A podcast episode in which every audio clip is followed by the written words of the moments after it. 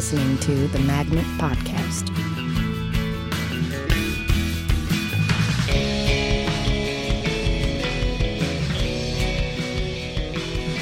Hello and welcome to the Magnet Theater Podcast. I am your host, Lewis Kornfeld. My guest today, the great Matt Shafiq. Thank you for being here, Matt. Thank you for having me, Lewis. You have been in and out of Megawatt since the beginning of Megawatt.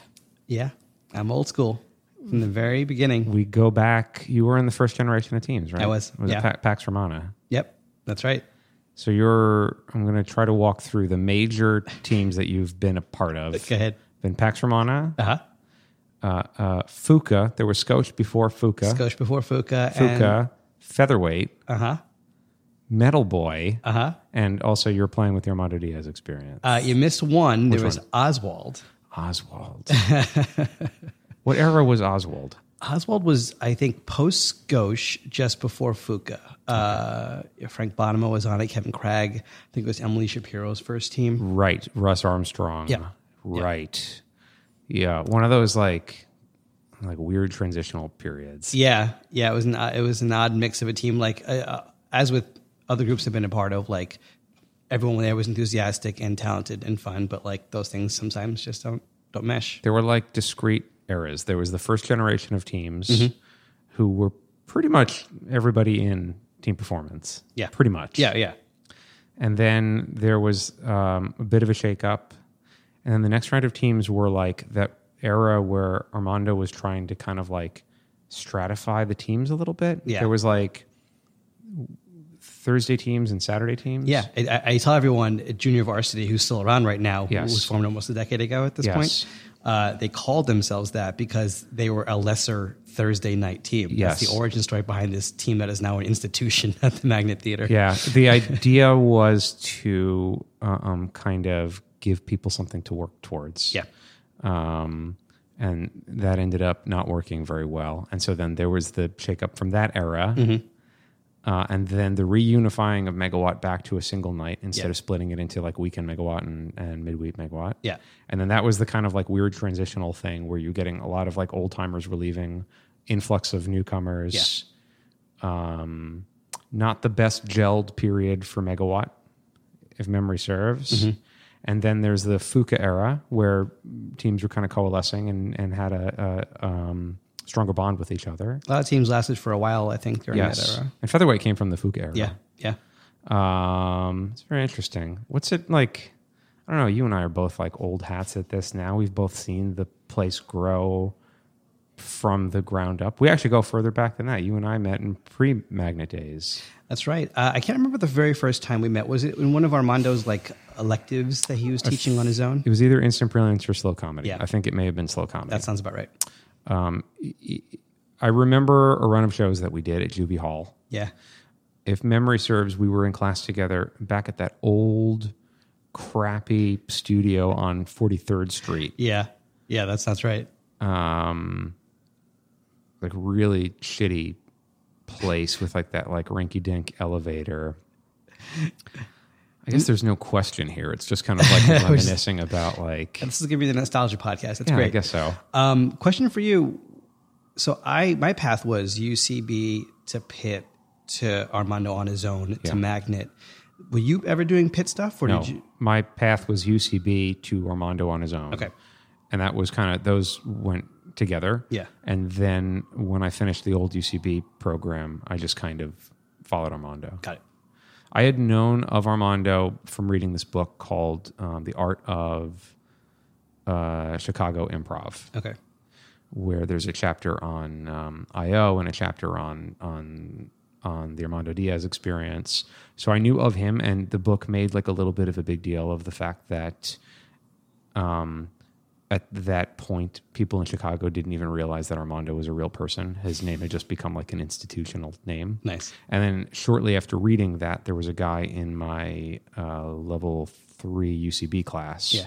who uh, uh, found out that Armando was in the city and teaching classes, which at that point were $99 classes for eight weeks of, of time with Armando.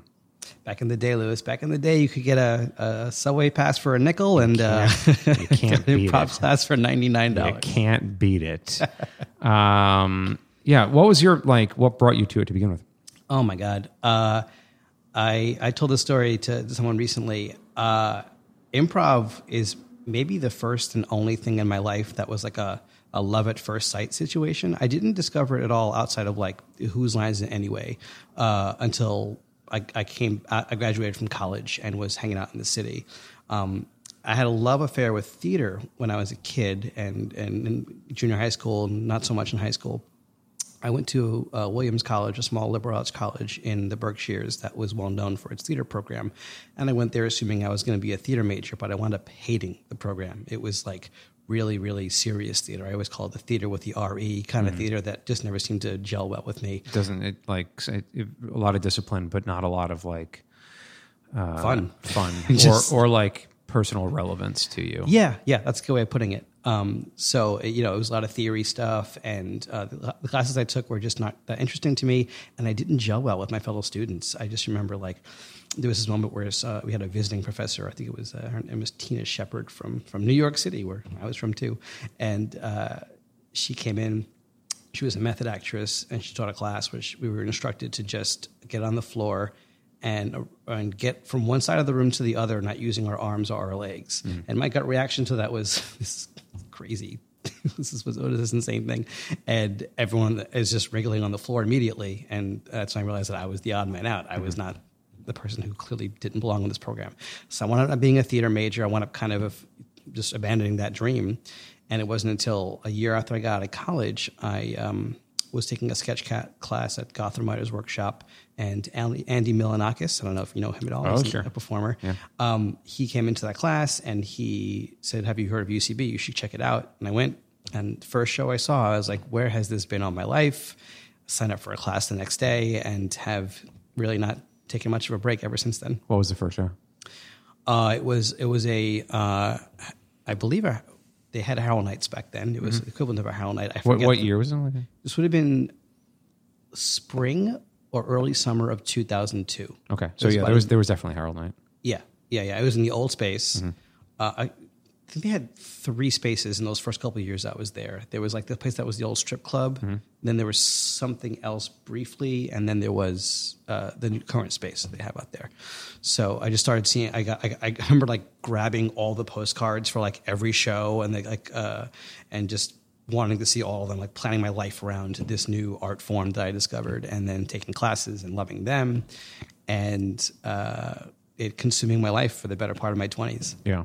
Very similar thing for me too. I basically just gobbled my twenties up. That became how I spent my Yeah. that era. Well, I don't know what everybody else does in their twenties, but that was it for us.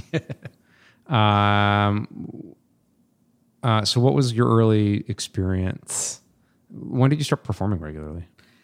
Uh, I was on one of the very first rounds of both at the Magnets uh, uh, house teams and also uh, the Pits house teams. I joined the Pit when they were just starting, took one of their like equivalent of a team performance class, and was put on a team called King Tiny that uh, I believe Kevin Cragg and Sean Taylor were on. And uh, that team did not last very long. I think none of those teams did. Uh, it was a very weird kind of transitional period for that theater. But um, uh, I was performing regularly for a brief time then. I remember that. And then I guess not again until the very first round of house teams at uh, the Magnet. But since I was put on Pax Romana over a decade ago now, I think at this point, um, I have only taken, I think, a six month break uh, in my entire time performing. Do you remember what prompted the break? Oh, that was uh, featherweight broke up, and I was in the middle of school at Columbia, and I felt like, oh, I should focus a little bit more time on my writing. But uh, the second, you know, I had a little bit of a break in my time, and the Megawatt auditions uh, came up again. I did it as you were there, and you put me on Metal Boy, and it was a great decision. And now I'm back. Thank you. I've talked to a lot of veteran improvisers who all insist that taking time off is one of the best things that you can do. Yeah, yeah. I've never taken time off. I think I- I- the definition of taking time off, like uh, improv, has never consumed my life to the point. I mean, maybe it did at some brief points in my twenties, but like it's never been a thing where I feel like I don't have time for anything else. I, I love the balance of having like one or two nights of my life be improv, and that can be performing, rehearsing, seeing shows, some combination of those things, and then having the rest of the week to do everything else. Like I really like that balance for me, and like I'm focusing more on my writing right now, and so that's a nice thing. And so like improv helps, I think, every aspect of my life, including my writing, uh, creative outlets, and just general. I think it's a great thing for like anyone to practice and learn and be mindful of. Like I don't uh, sign up for a lot of different uh, uh, philosophical kind of like uh, I want to call it uh, too spiritual. I, I'm not a very spiritual person, but I definitely believe in a lot of like the core tenets of improv and how it can affect other parts of your life and the value of that. So uh, going off on a tangent there, but uh, I, I like that balance of, of performing once a week. I, I'll do that for the rest of my life if the opportunity affords it Yeah. to me. A lot of people have that like almost almost like conversion experience with improv where like I guess it fills the gap that a lot of people feel like uh, some kind of spiritual val- value would be would be useful in. You know, like Yeah. um uh so like what is that for you specifically? What what what what like corner of your life has that enriched? Yeah, you know, it's it's a lot of little things. You know, uh, I think about whenever I, I, I go over this stuff, but I know for sure that like I'm a much better listener than I was uh, before improv. And like I, I think I think Carly talked about this on on her episode of the podcast I listened to the other day. Um, but when I first started doing improv, for sure, the first easily two years or so, I was always like going into scenes with like something in my back pocket. That idea of like, all right, I got into improv in the first place because I thought I was funny, and I'm like, all right, uh, improvising is great and all, but I have lots of ideas, and I'm going to bring those ideas into my improv. And like, I didn't get good at improv until I finally accepted that like, no, it- like. A, a, you're not funny most of the time. Your ideas aren't that great, uh, and, and B, the, the beauty of like coming in, listening, paying close attention, and and discovering something together, like that's a, such a wonderful thing that I think can apply to like just any conversation you have ever. I feel like people come into most conversations in their life with some, kind of agenda, mm-hmm. and and to this day, I still kind of find myself doing that. But whenever I can allow myself to just talk or, or let there be quiet or listen, really listen to what the person has to say, and let the conversation flow as it, it should naturally. Have you ever read uh, Games People Play by Eric Berne? No.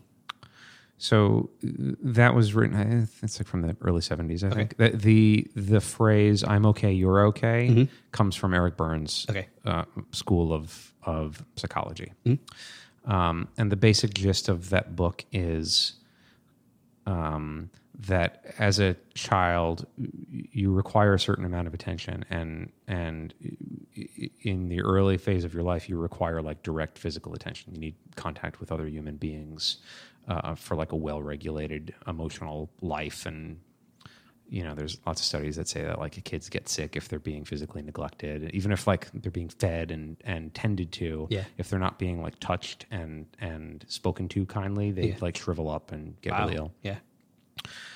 And as you get older, uh, um, that need for physical contact starts to be replaced by sort of symbolic gestures that uh, uh, approximate physical contact. So acknowledgement is the kind of big thing. Yeah. There's a certain amount of acknowledgement that every person requires. Yeah. And uh, the idea is that we have struggle to ask for that acknowledgement very directly. And instead, we develop all these different strategies, what he calls games in the book, in which we're kind of manipulating people without realizing it, Yeah. without being deliberate. But Yeah. we fall into certain patterns and for certain behaviors that kind of compel the people around us to end up, despite themselves, giving us the kind of attention that we're craving. Yeah. And so much of the book is the ways in which that ends up kind of choking out our life because you become addicted to these like habits that are suffocating, but you're also addicted to the to the attention that you get. Yeah. And improv has always kind of struck me as this really interesting thing where you are wearing down to a certain degree these games that you're playing off stage and replacing them with this game that you're consciously choosing to engage with in which under the umbrella of just pretending with each other you are able to simulate this back and forth of stroking one another, Yeah. giving each other these these uh, uh, like bits and pieces of attention that you require, and it ends up satisfying that need in- from getting the laugh from an audience, from getting the attention from an audience, and from getting the full undivided attention of like fellow partners on stage. And I think that part of it is like you learn the trick of doing it so well on stage that you loosen up a little bit off stage. Yeah, You spot your own games a little bit better off stage. totally, absolutely. That's a great way of putting it. Not, you don't break them. You still indulge in them, but you're kind of aware of them and Yeah. you have more sense of humor about it. It's not like the serious matter of of like emotional life or death to you. Yeah, yeah, that's hundred percent it. Like, yeah, I'm definitely a lot more self aware than I was of my particular habits and stuff. And and yeah, like that narcissism. It, it's funny because it's both like you're indulging in it and you're accepting it and you're playing with it. Like a, you're you're present in this way on stage that you cannot be any other way. But you, there's an audience there watching you, hopefully laughing at you, and uh, and that's that's like kind of kind of why you do it. But there are all, all these other side benefits that you get out of doing it that just are just I think actually make you a more well-rounded person. Well, the experience of being able to just deal with a situation on the spot, and I think the experience of of uh, uh, coming face to face with this part of you that when you get rid of all the planning and you get rid of all of the all of the showing off, mm-hmm. there is embedded in you this intelligence that is able to get you through stuff and not only get you through stuff but also get you like will make you say and do very clever wonderful things. And i think that like having that experience routinely it's interesting because like the the, the longer i stay with improv the less um i'm like interested in like philosophizing about it which probably sounds like bullshit to anybody who's in my class because all I do is philosophize about it incessantly. But I don't- actually don't like. I find that I like having the conversations after the fact. Yeah. You have the experience of improvising, and then it's fun to like talk about like the mechanics of what exactly just happened. But actually, just like gushing over all the wonderful values of it, I'm like not terribly interested in. What I like so much about improv is that it's a very practical way of getting you in touch with that embedded intelligence inside yourself that I think your ego has a tendency to sort of distrust or like not listen to. Yeah. So like your ego leads you to do things like keep that hilarious character in your back pocket and and I'm just I'm gonna find a way to pull this bad boy out because this is gonna be really funny. Yeah. And it's actually like a real lack of trust in yourself to do that. For sure. So maybe that accounts for a certain degree of the conversion experience. Yeah, yeah. It's it's so. And I, I don't remember the day it happened, but like thinking about like the day I stopped being afraid of getting up on stage, and before that, the day I stopped, you know, forcing myself to have something in my back pocket. You know, like uh, it happened around the time I was started doing stuff at the Magnet, and it was it was very freeing, and that's when I really started to have a, good time. What kind of stuff did you take on stage with you and keep in your back pocket? What were your tendencies? you know, it tended to be like the second. If, if I was in a set where you know we were all going to have the same suggestion, like I was in a Harold and the suggestion comes out, I would immediately start thinking up a clever scene that could happen. You know, like okay, let's see. uh, I bet time travel would be really clever if you know I heard the word time in there. So let's see, we'll do something time travel-y and I'll, I'll have I'll be a scientist and I'll have the and I'll like in my head allow for the other person to to be able to do their own thing but of course you know the second you like have a premise set up like you're you're scripting improv in a way that it just doesn't make any sense uh, but it's it's a it's a crutch it's like a weird uh, unfortunate crutch to bring with you uh, on stage and, and only hurts your potential scene work Yeah, it, it you almost can't help but have the outcome already kind of determined in mind. You're Yeah. like you're hearing the audience laughing as you're getting on stage. Yeah. and then you're just doing everything that you can to like pull the situation in the direction you want it to go. right Is that so?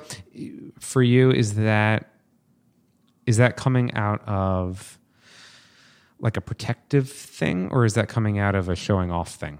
I think it's some combination of both. You know, where like uh, I'm, it's safer. It's safer move if I have this ready to go. You know, like I remember my early days, a couple of early class shows I did. You know, the first couple scenes would kind of bomb. Yeah. And, uh, uh, from fellow classmates or even scenes involving me, and I panic at that point because I had friends in the audience, you know, and I can't let them down. I can't let them think I suck at this thing that I've been talking about nonstop for the past two years or whatever.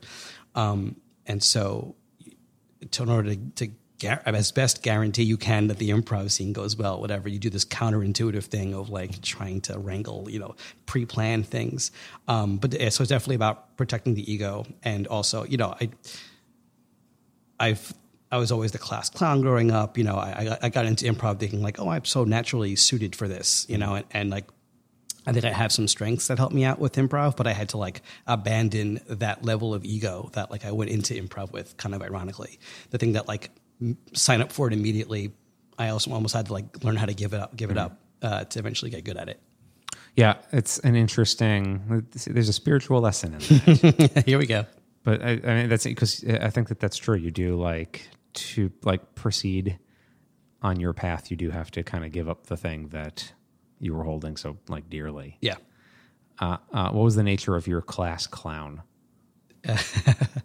uh, it was a, kind of an epiphany I remember having uh, early, early on in like elementary school. I was just, I was always a good kid, um, and I think you get bored of being a good kid even when, even when you are kind of a people pleaser, which I think I, I, I was mostly most of the time growing up. Um, but like that very first, I remember I, like a memory in my head of like the very first time I like stood up in class and said something like dumb, um, but like purposefully dumb, and got a big laugh from the class, and even the teacher kind of laughed too. It was like a socially acceptable form of disruption, and there's something really addictive about that. So I quickly like latched onto that feeling and was doing all kinds of things, just like like you know like physical pratfalls kind of dumb things. I actually have in like fourth or fifth grade. I literally put a banana peel on the floor and like ran across it, slipped and fell on my back, and it hurt so badly because I had never tested this out before how slippery banana peels actually are. This was just me being trying to be a cartoon character. Um, so that became just like and it became a core identity thing you know i was not a jock i was not really the smartest kid in the class um, so like i found i had a knack for this thing and that that became the part of my personality that i like most try to develop That core identity thing is really interesting. I my class clown developed a little later than yours. Yeah. Mine didn't come out until like seventh grade. okay um, but I also remember like after that sort of discovery and after that sort of feeling of like, oh, I have the power in this situation, then kind of like feeling the way that my brain cells are just like working like busy little bees to now construct a core identity around that experience. Yeah. It's an interesting and like for me it happened in that like pre-adolescent phase like right where my brain was really ripe to take an imprint for like what my grown-up personality is about to be. It's like that last moment of childhood where it's like you're about to set yourself and then it happened and that's Yeah. like my core identity is like a little bit of a smart ass. I I was more of like the the uh, um, like verbal class clown, Sure. the smart aleck, yeah or like deliberately like failing tests to write answers that I thought w- would be, if not funny to the teacher, then certainly funny to brag about later you took on. it that far huh you actually like would deliberately fail a test Oh yeah, Charlie Whitcroft and I in high school we would like sometimes compete in English class to see who could write the most hilarious answers on on English tests. that's amazing yeah, it was pretty great. Was like it was sort of like a thrilling, it's like a thrilling thing to Yeah. like not take things seriously in high school. Yeah. Um, I it's funny because yeah, uh, like the difference between you and me is like I would I would joke right up until the point where the test was in front of me, and then I panicked, be like, "Well, I can't let my grade slip, and Yeah. I have to do well." Like the idea of purposely blowing a test uh, uh, is kind of it's really admirable and blows my mind because I was never that brave, in my opinion, to do that. Well, wasn't that brave? It was a cocky thing. Because Sure. I, I wouldn't do it for like a science class. I see. I, I would do it for an English class where I always kind of knew in the back of my head that Yeah. like, uh, no matter how far this goes, I I I'm very cocky in my abilities and. You'll pass. class. You'll pass the class. You're not Yeah. going to. You're in danger of failing the class. Yeah. So I guess that's like the closest I ever came to that feeling that like you must have if you're a pretty good athlete, that feeling of like, oh, my shit doesn't stink. I'm pretty proud of my. I can be a little bit of an asshole now and disruptive and annoying. Yeah. And, and you know, but like, like, yeah, I'm good at it. Yeah, yeah. Uh, the biggest, the boldest move I made in my in my early days of being a comedian slash writer was uh, I started a fan club for myself. That's great.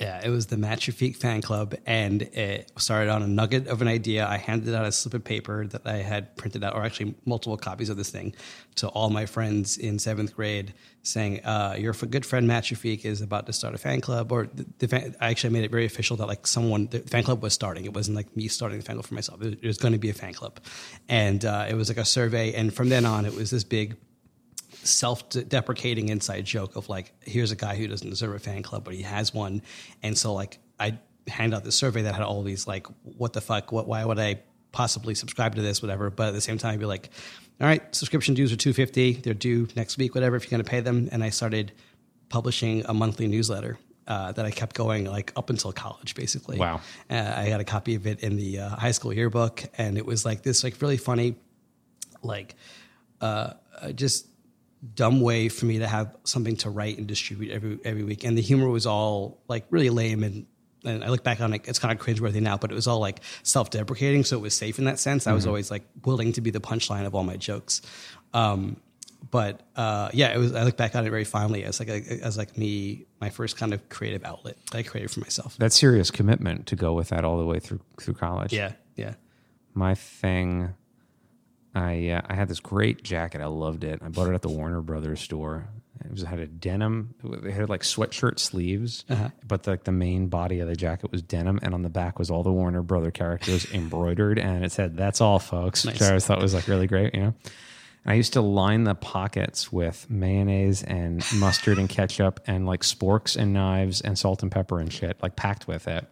And then my thing was always like looking for whenever there was like a young lady with like food in front of her, I would like pull out the condiment with a you're welcome and then just disappear. And that was my thing. It's like I strike, I step out of the shadows. I help you enjoy your meal and then I'm gone. no That's awesome. explanation about it. I did that for about a year. That's funny. I, It's like idiocy, just like stupid, but like this like incredible joy. Yeah. There's like something very freeing and liberating in realizing like, for sure. oh, I'm a clown here. It's Yeah. great. Yeah, yeah.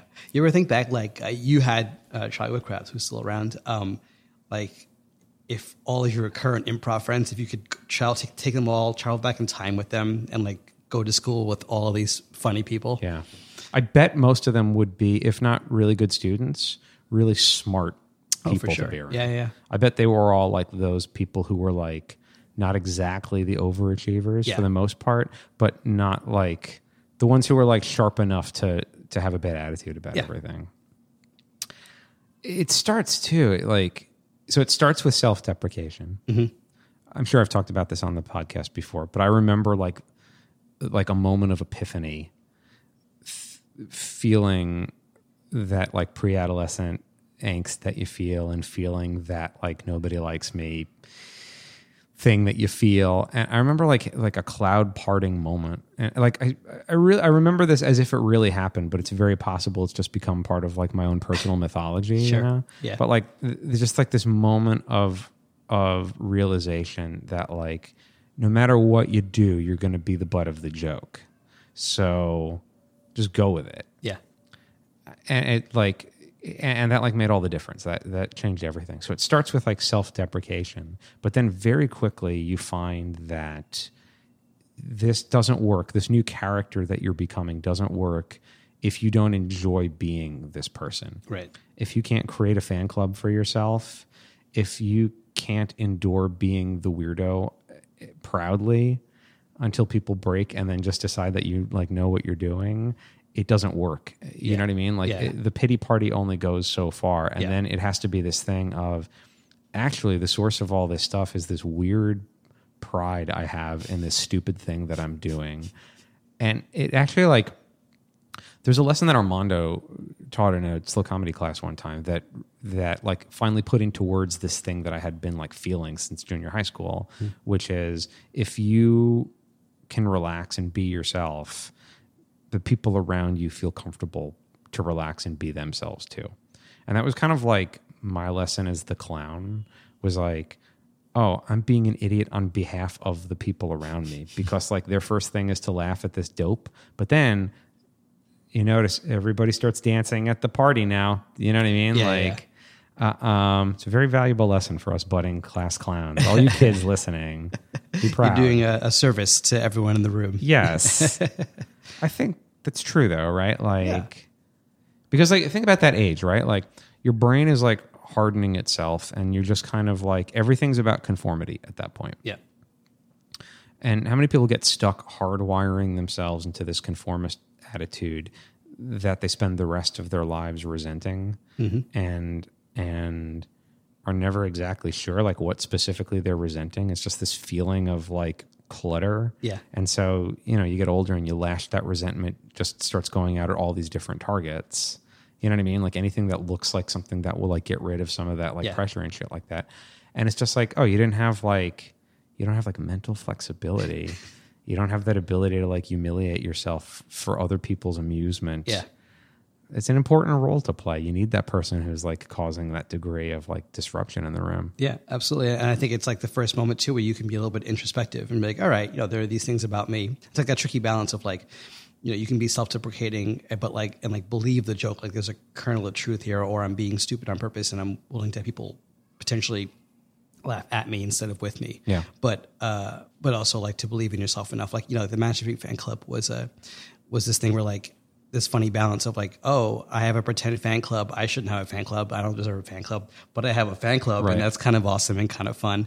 Um, and I, I think I've managed to ride that wave for a while. That find that nice balance of like. I have an ego, but I'm willing to make fun of myself. But you know, I'm a little bit of a narcissist. Uh, but you know, I'm but I'm making fun of myself the whole time. So how bad could that be? Right. Yeah, I, I'm I'm both confident in myself, but also uh, um, humble enough to laugh at what an asshole I am. Yeah. I used I had a thing briefly. I didn't do this for too long, but like if I liked a girl, I would write like a five to ten page long comic uh, telling the story of my life up to the moment where maybe we go out question mark and That's then that would be like left and never worked. Never worked. Took a lot of effort.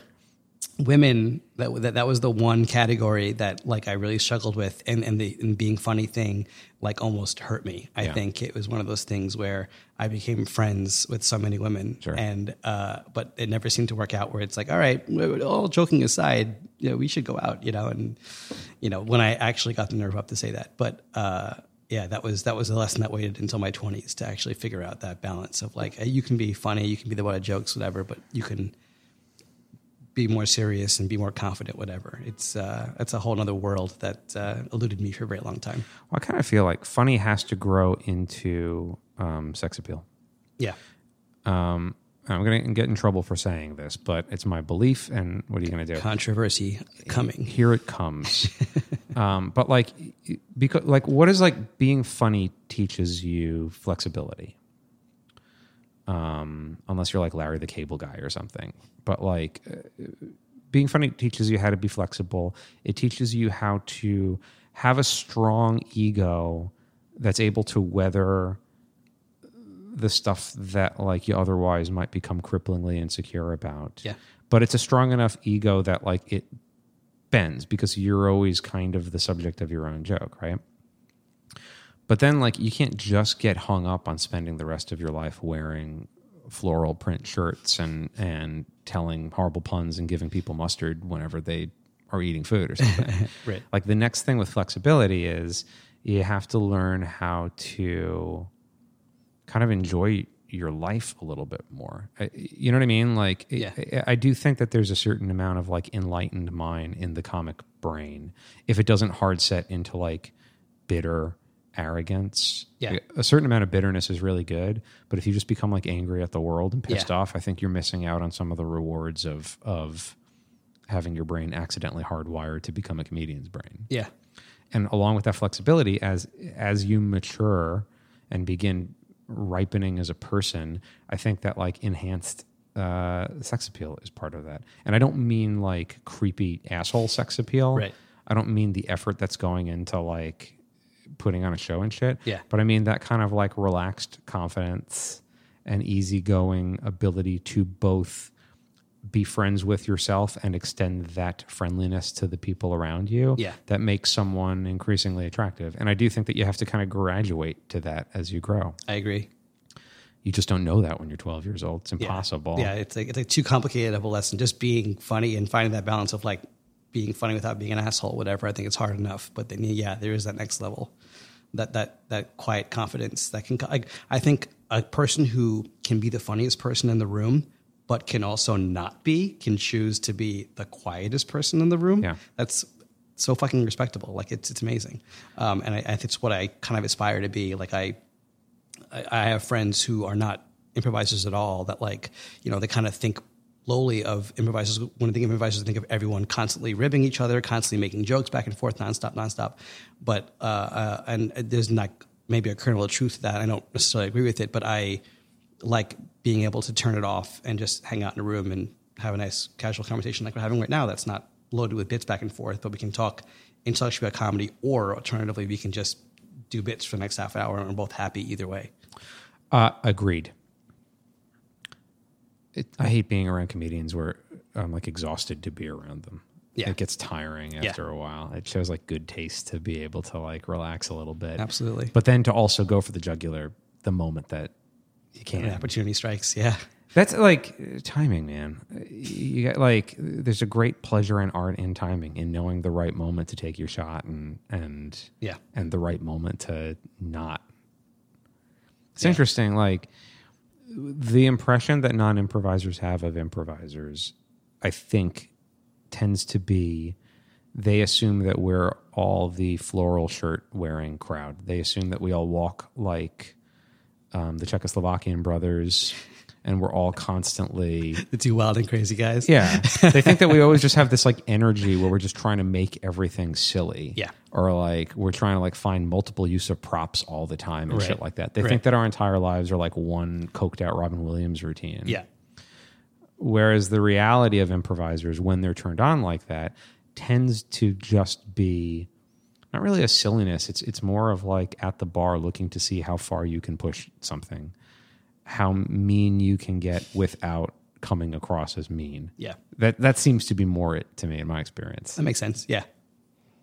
Um, I've actually never been particularly good at that. Uh, uh, that, like keeping it on the whole time. Yeah, I, I think we're kindred spirits like that. Like it's it's takes a lot of effort, and it's and that's like the the level of which uh, like I, I've never been particularly good at. And the couple of times I've tried it, yeah, I just uh, back to being that people pleaser that I've always been.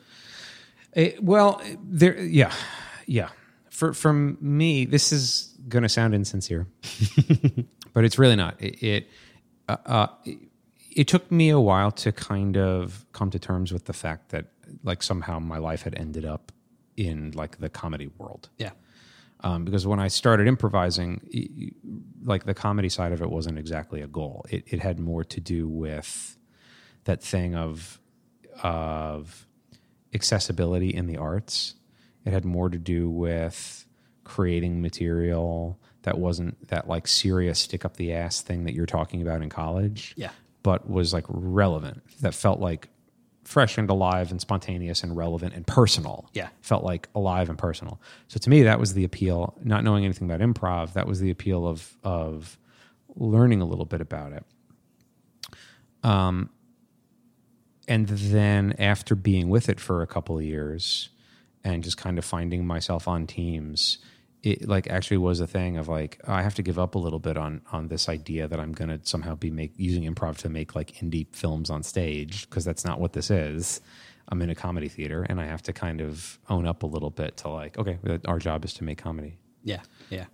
Um But that's never exactly been my goal. That was always sort of like an accommodation to just like be better at the job. Right.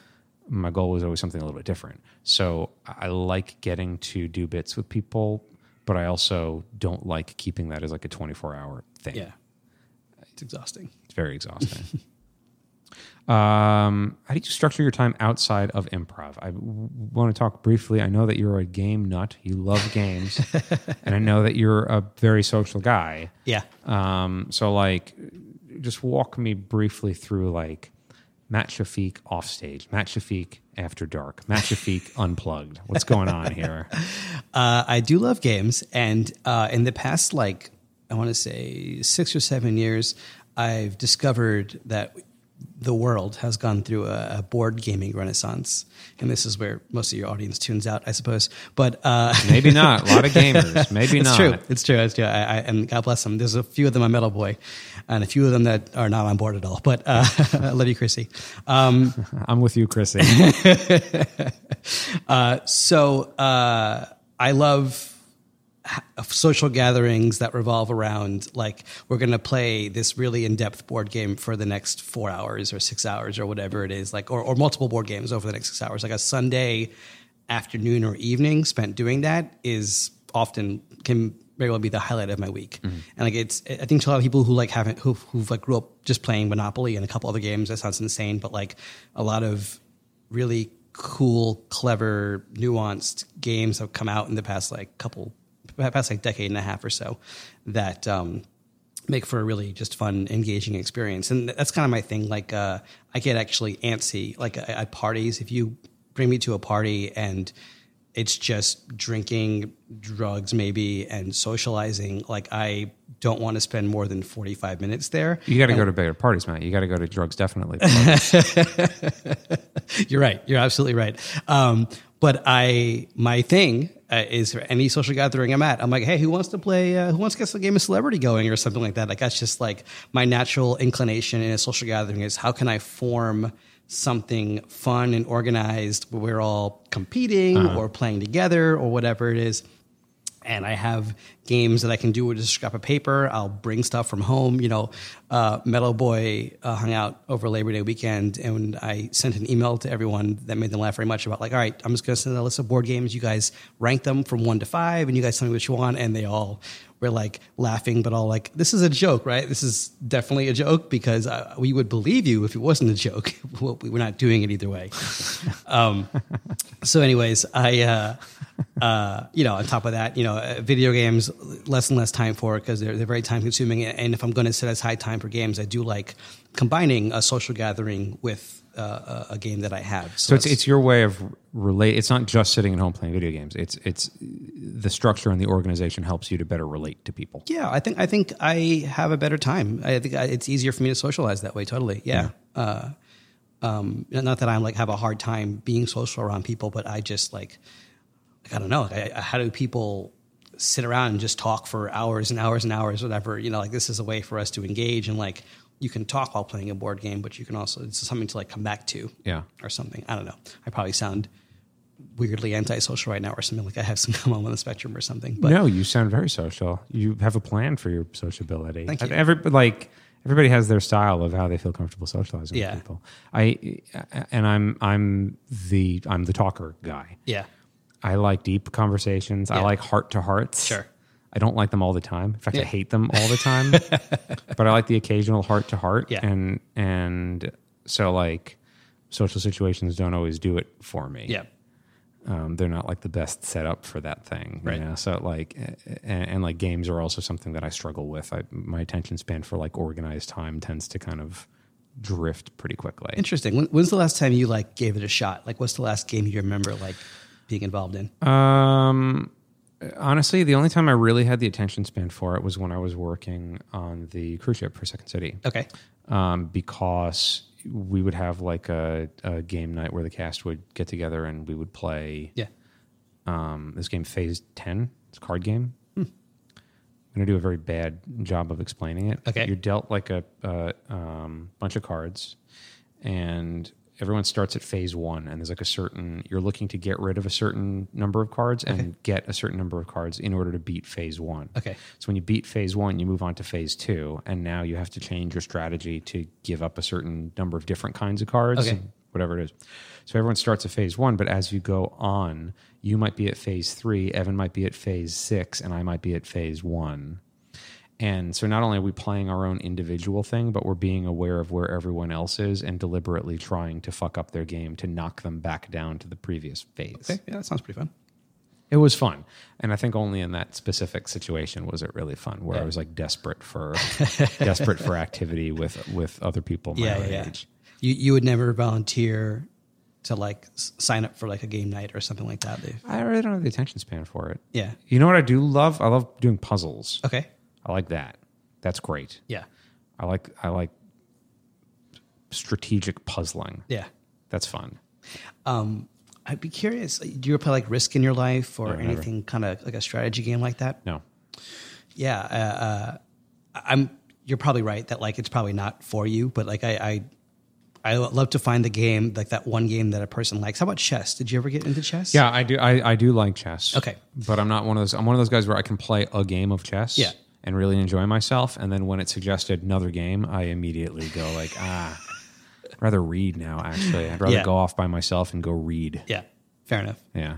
Um, because yeah, there's tons of like two player strategy games or like bigger strategy games that I that I think like I think the key to a, an engaging game as opposed to like a Monopoly or something is like you know uh, you're making you're constantly making interesting decisions, and in a really good strategy game, like you're like you're saying with the card game, you are making decisions that are not only beneficial to you but also detrimental to the other players and stuff. And I think like it engages this part of my brain that I don't think I get anywhere else, and it's so pleasurable and I, I get I derive so much enjoyment from it that like I I can't imagine my life without it. What about like role playing games? Is that part of your thing too? Those are fun too. Uh, so like I mostly play them via video games because uh, something like a Dungeons and Dragons group, which I've been a part of a couple of times in my life, uh, really really fun, and that's actually the combination of gaming and improv. I think when you're uh, playing a role. Have you ever played D and D before? I never have. yeah it's it, it can be like it's really tough to to commit to and organize and you gotta have someone who like playing a dungeon master who can really weave a story but that a story that's flexible enough for anyone to do anything um but I think it's that's incredibly enjoyable. Um, and just in general, like like I have that part of my brain that loves like leveling up, you know, and everything. I, I'm obsessed with my Fitbit, and I I'm tracking my steps constantly, and and all, all those things that like get you uh, raising a number from one to two to five to seven, and make you feel like you're making progress in something. That's definitely a part of my brain. That 11 RPGs definitely tap into that because you know you take your little dinky warrior guy out and, and you're fighting little slimes, and then eventually you're fighting dragons, and it you feel like you're accomplishing something, even though it's you know all numbers and pixels and whatever. The closest I can get to that are like stupid little flash games. Yeah. I don't know if flash is even a thing still, but like those like cheap games you get on like notdoppler.com or something like that. Yeah. Where like you'll start off like shooting zombies and you're driving in like a like a like a motorbike. Yeah. And then you gotta like earn the money and shit to like eventually drive like an armored school bus. Yeah. That's the closest I get to like leveling up and being excited for like, okay, Yeah. I'm strong enough now where I can just kill all these Yeah. fucking zombies. Yeah. And then I get bored and Yeah. stop playing that game. Inevitably. Where did this come from? When did this like? How far back does this go? games are even further back than me being a, a class clown or finding that I, I was finding like um, I had an Atari 2600 when I was like four years old, and there was like no turning back. I got an NES the minute it came out. I pretty much owned, I want to say like 90% of the major video game systems that have come out over the past three decades, and um, and uh, for a while it was like just my go-to thing that I would do uh, whenever I had any kind of downtime. It's like, all right, turn off, fire up the NES, the SNES, whatever. Um, and uh, I, I played, loved all genres of games. It's just it's, it's the thing I've like invested uh, the most in. Like, Even Friday the Thirteenth on original NES. I beat Friday the Thirteenth on the original NES, a classically terrible game from a design standpoint, but that it had its own. There's something almost masochistic about some of those early NES games, uh, Ghost and Goblins, and uh, there were so many impossibly difficult. But also, if you could do it, Mike Tyson's Punch Out. Oh, yeah. Like I have these these badges that I wear for telling people like, oh, by the way, I beat Mike Tyson. Like, like, like it, it was so hard and it took so much time and effort, but like the victory you feel uh, from pulling it off. It's live. It's just you know rote memorization, but uh, it it felt like I made. I, I it felt like the greatest thing I could accomplish as like an eight year old, right? Like, what can you do as an eight year old that's like notable? But like, I did something that like most adults couldn't do. You know, most people you know couldn't do, and and so there's something uh, incredibly addictive about that. Um, playing with other people, the competitiveness is really addicting. Um, the world building, you know, playing a game like Zelda and just exploring this world for the first time in your life that like anything could happen. You're in a dungeon and there's like a you could try putting a bomb on that wall. Maybe there's another wall behind it. And like discovering secrets and unlocking and like building up an inventory. Like I would go from playing Zelda for hours to dressing up as Link. My mom made me a Link costume when I was a kid, and I just had a backpack full of junk that I would run around my basement and pretend everything had a use. And like it makes no sense in that context, but like in a video game, it does. Like you, everything you pick up has a value and can be used somewhere, and uh, that's another addictive element. I feel like everything about gaming hits a particular part of my brain uh, uh, in a very pleasurable way, and uh, and I've kept it up my entire life. I've beat one game in my life. Which one? um, uh, Star Wars: Shadow of the Empire on uh, Nintendo 64. Wow, I remember that game. I have a very specific memory of that game. Um, so I'm also a completionist. Hmm. So I, don't know how much time you put into the game, but do you remember how throughout the game there'd be those little um, symbols you Yes. could try to collect? Yes, I got them. Okay, so I went so far as to try to get every single one of them, and some of them were so hard to get. You know, they'd be like you you're on a train, and at the beginning of the level, and you have to like jump at just the right time to grab one of them. And I, would, I have memories of like like missing it, restart, start up stage over, grabbing, you know, missing it, restart, start over, and like that's hours of my life trying to jump to collect this dumb thing that wasn't even required to be the game. Yes, it was a, a, a little added bonus for you. Yeah. I, I don't know what it was about that game in particular. It, that one felt more cinematic to me somehow. It, it, it felt like, oh, I could lose myself playing this. Whereas other ones, I, I after 15 minutes, I'm like, okay, I, I get it. That's interesting. I always love picking the brains of people who like only get hooked by like one or two games in their life because like what is it about that one game? I would speculate um, that was one of the first games. The N64 was the first uh, generation of systems that had like 3D effects Mm-hmm. and stuff. So like Super Mario uh, uh, World uh, 64 was the first game where you could like run around in a three dimensional camera that you could spin around. Yeah, exactly. And so like this game, you know, had that. Only it was in the Star Wars universe, so it had like the music that you know the uh, uh, uh, John Williams. John Williams. That's probably a big part of it. Yeah, I'm not even a Star Wars guy, but yeah. I didn't think you were. that that score is probably a really big part of Yeah. of it. Uh, um, so, all right, I'm always curious about this because I I have friends who are very big on um, the future of gaming as being the future of of like the arts, but I can't see it because I don't relate to gaming. Sure. Can you walk me through that? Is that a is that a a, a topic of interest and passion to you? Yeah, it kind of is. Uh, I don't know that I, I agree with that statement. Um, it definitely won't ever be like the be all end all of art. Like it won't take over theater. It won't take over television. It won't take over movies.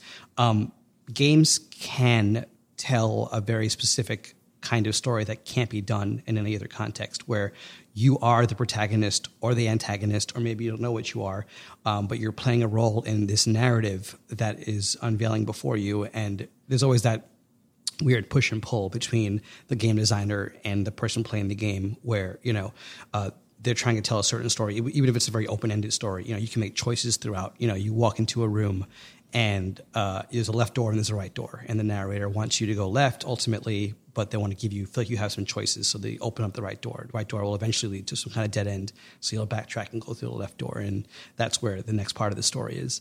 Um, i think that uh, I've played games that have been really engaging stories uh, that I love and I try to express to people like, oh, this is why this is so amazing. And if you don't really play games at all, it probably doesn't mean that much to you. Uh, uh, so there's definitely a future, and, and we're still discovering it too. Games, game, especially game with with legitimate narration uh, and stories, are relatively new. This is something that's really only developed in the past like t- maybe two decades, if I'm being generous.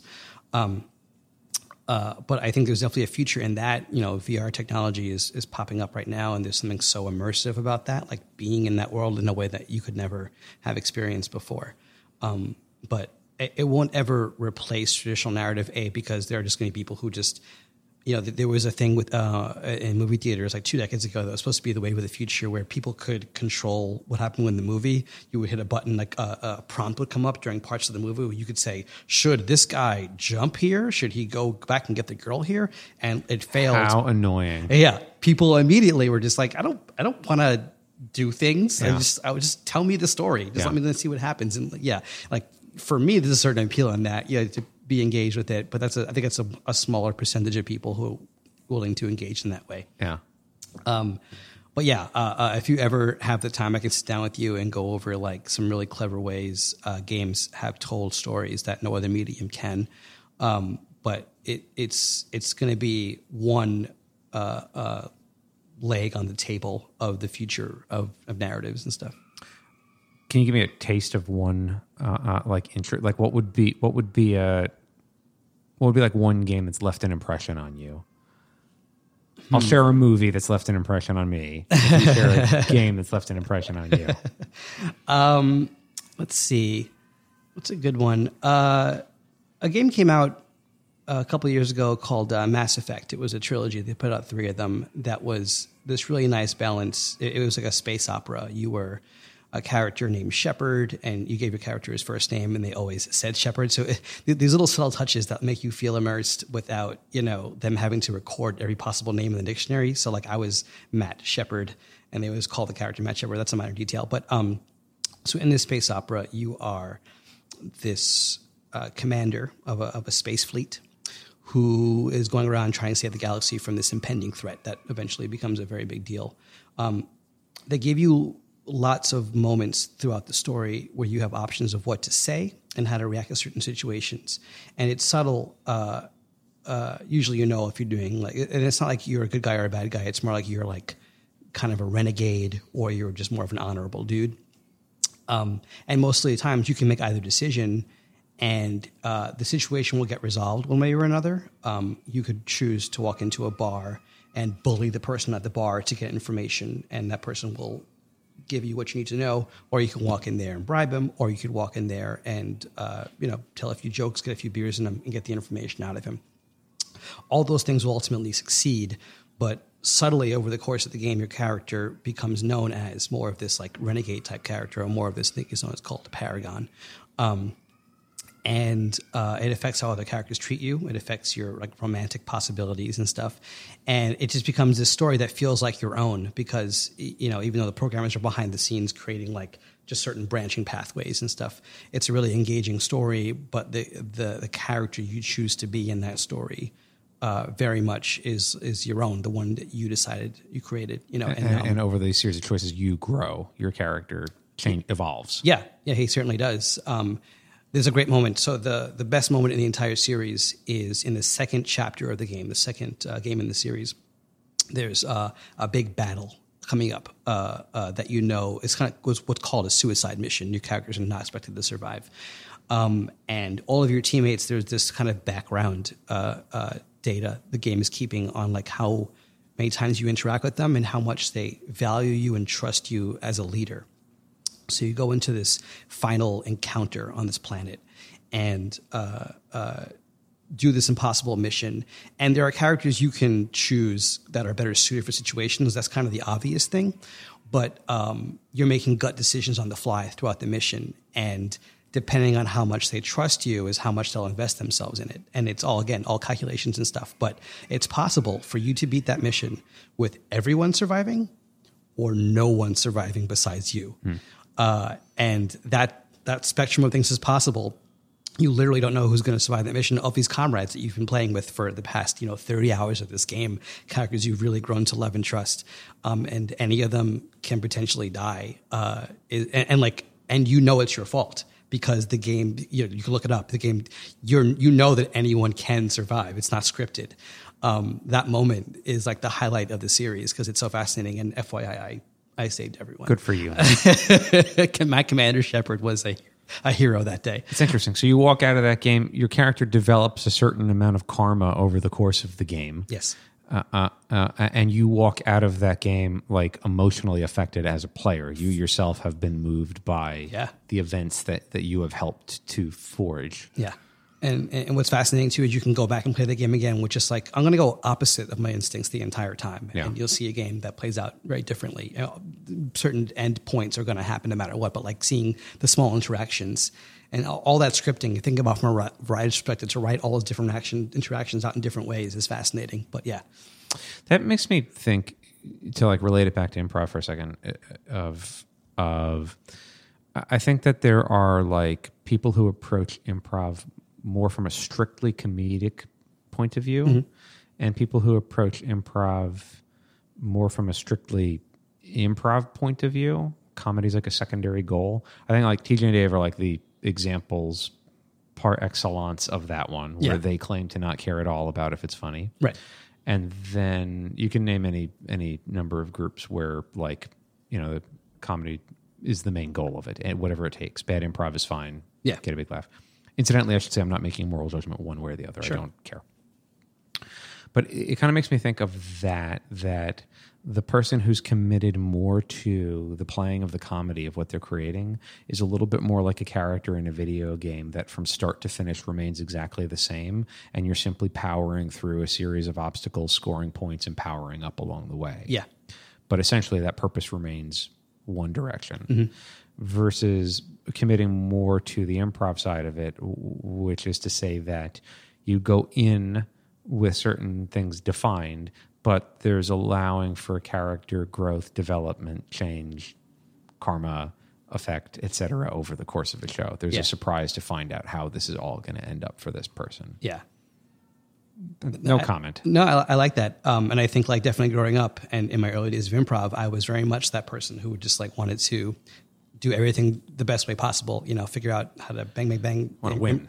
with improv. You know, I wanted to have the best possible scenes, maximize my laughs. You know, and in games, you know, just play to win, score as many points as possible. Um, but I think over the years, like there is that that pleasure in and not in the unknown and not knowing and, and letting things develop, letting things grow. You know, I, I love I love that I can go into an improv scene right now and not have any idea about a character and surprise myself a little bit. Uh, you know, when I say something that's like, oh, th- th- I just discovered my character's philosophy. You know, um, uh, and th- that just comes from listening and just comes from you know reacting naturally.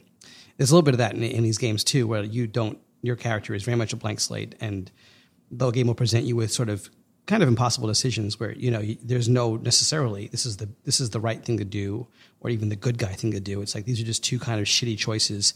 Which of these two shitty choices are you going to choose to do as as the commander, as the as a choice the cho- choice maker in the situation? And those are always always like those moments. Again, like I think uh, that a person just experiencing a story, watching a movie, reading a book will never get to experience, uh, and it's something that games uniquely can do. And I, I think I think I love I love role playing, and you do that on the improv stage, and you do that in games as well. matt i'm going to have you improvise now Okay. a new segment on the podcast. This is called Improvising a Very Serious Scene Opposite a Jar of Pickles. Evan is pulling out a jar of pickles right now. This is going to be your scene partner. This is a B&G New York deli style pickle jar. All right. It's filled, hasn't been opened, filled with pickles. This is going to be your scene partner. Will not speak back to you. Here's how this goes. I'm going to give you a scenario, and I'm going to give you about a minute to two minutes to improvise that scenario. Your scene partner is this jar of pickles. It will not talk back to you Okay. because it's a jar of pickles. It has no, it's not alive. It's not sentient at all. But we're going to pretend. Uh, um, your job in this is to improvise the best, very serious, dramatic scene that you can with this jar of pickles as your scene partner. Okay. The only rule of this is that when you refer to the jar of pickles, you call it jar of pickles. That is its name in the scene. Uh, we don't happen to have a suggestion from the uh, tweeter sphere, do we? Do we? We haven't vetted this yet. All right, screw it. We'll do it for the next one. I have one. All right, Matt. Here's your suggestion. Okay. Your uh, you you have a niece, your brother's daughter, and uh, uh, she's been like in and out of trouble. She's hung with the wrong crowd for a while. She's she's kind of made some poor choices. Um, she developed a drug problem. Her father, your brother, her mother have had enough. They're sick of her. Uh, uh, uh, in a rage, they said some things that you can't take back, and she kind of split. And you took her in, thinking that like all this all this woman needs is like affection and understanding, and like because you don't have the same relationship as a parent, you're gonna be you're gonna be good to her. How old is she about? It's like 16, 17. um, but real problematic, real difficult. Yeah. And and not not doing a great job at accepting other people's affection. But you've decided, you know, I'm going to do what it takes to see this through. You know that she needs help, but you also know that help isn't going to set in until someone's ready for help, until they ask for it. So you've done everything that you can to help her. You came home earlier tonight to find she's gone. All your shit is gone. She took all your shit uh, uh, uh, for drug money. So you've had it like up to you've, Yeah. you're like brimming over, right? Yeah. So now you've been out driving around all night, Matt. been driving around all night, and uh, you finally found her. You found her asleep in a gutter with a couple of other like people like on drugs asleep in a gutter. You know what I mean? Yeah. So you, the angriest part's already over. You, you picked her up, right? You shook her, you threw in your car, and you've like vented and whatnot. And now what you're doing, you're sitting opposite opposite your niece, this jar of pickles, at a diner. She's on her fourth cup of coffee that you, you're you're buying for her, and now's the moment where you're telling her enough is enough.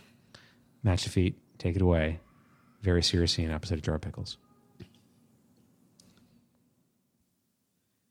Listen, um, I don't know how to go forward from here. You know, I I want to treat you like an adult, a jar of pickles, but uh, you know, you you've clearly not given me a good reason to do that. Um, you know, I, I this is obviously lectures aren't what what's going to work here. So I'm gonna I'm gonna skip past that part and just level with you here and say that I, you know I don't know I don't know what happens next. I don't don't know what happens tomorrow. Uh, you seem to want to live this life you're living, and no one can change that except for you. So, uh, you can't stay with me anymore. Uh, I, I can't continue to let you ransack my house and do whatever you can to keep yourself as a drug addict. And I, and I won't let myself be the one who finds you, uh, not unconscious, but something worse. So, uh, you know, starting tomorrow, we're going to start looking into other other options, and I don't know what that is. Some kind of juvenile detention. I don't know. I, I don't, don't don't. This is the part where I talk. And this is the moment where the waiter comes in and says, "Can I get you anything else?" uh, yeah. Uh, you know what? Um, I could go for a chocolate milkshake. and that was a very serious scene improvised opposite of Jar Pickles. Evan, I think that was our, our best serious scene yet. Evan, Wow. yeah, was- yeah, very serious, very Take solid. that, Carly, and everyone else. Especially Suli. I want you to learn a lesson from this, Suli. uh, if you've been listening this far, I'm still holding a grudge against you, Suli. Fabulous. Uh, beautiful. I think we're going to end the conversation there on that wonderful note. Is there anything that you want to plug that you got coming up? You're in the Armando Diaz experience, Saturdays at 7.30. Metal Boy is on Wednesdays. You're playing 10 o'clock for the rest of October, yes? Uh, I think we're bouncing around a little bit. I think we're like at nine one day and seven another day also. So just check the calendar.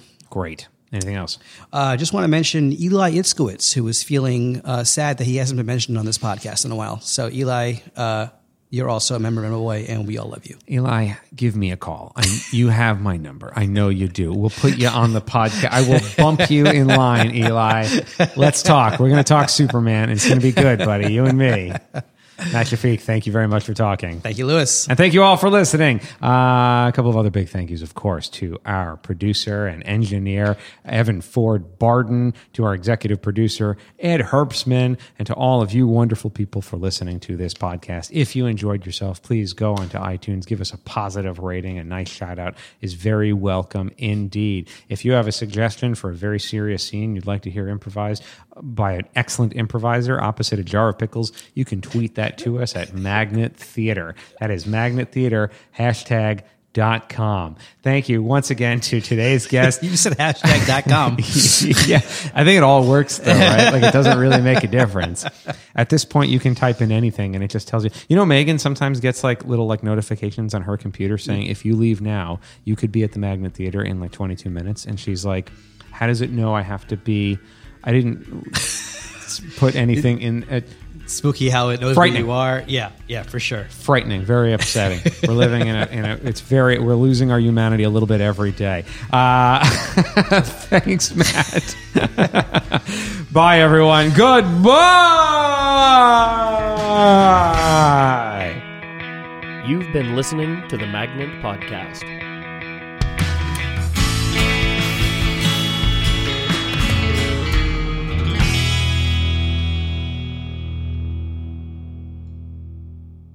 This podcast has been brought to you by the Magnet Training Center, where we teach classes in improvisation, sketch writing, musical improv, storytelling, and more. If you're interested in checking us out, we offer free weekly intro to improv classes. You can find out more about those free intro classes and all other classes we offer at magnettheater.com. Our podcast is available on SoundCloud, Stitcher, and iTunes. And if you've enjoyed this episode, please head over to iTunes and give us a positive rating. We appreciate the support. Also, be sure to check out the Magnet Theater for top notch comedy shows seven nights a week. All information regarding classes and shows can be found at magnettheater.com.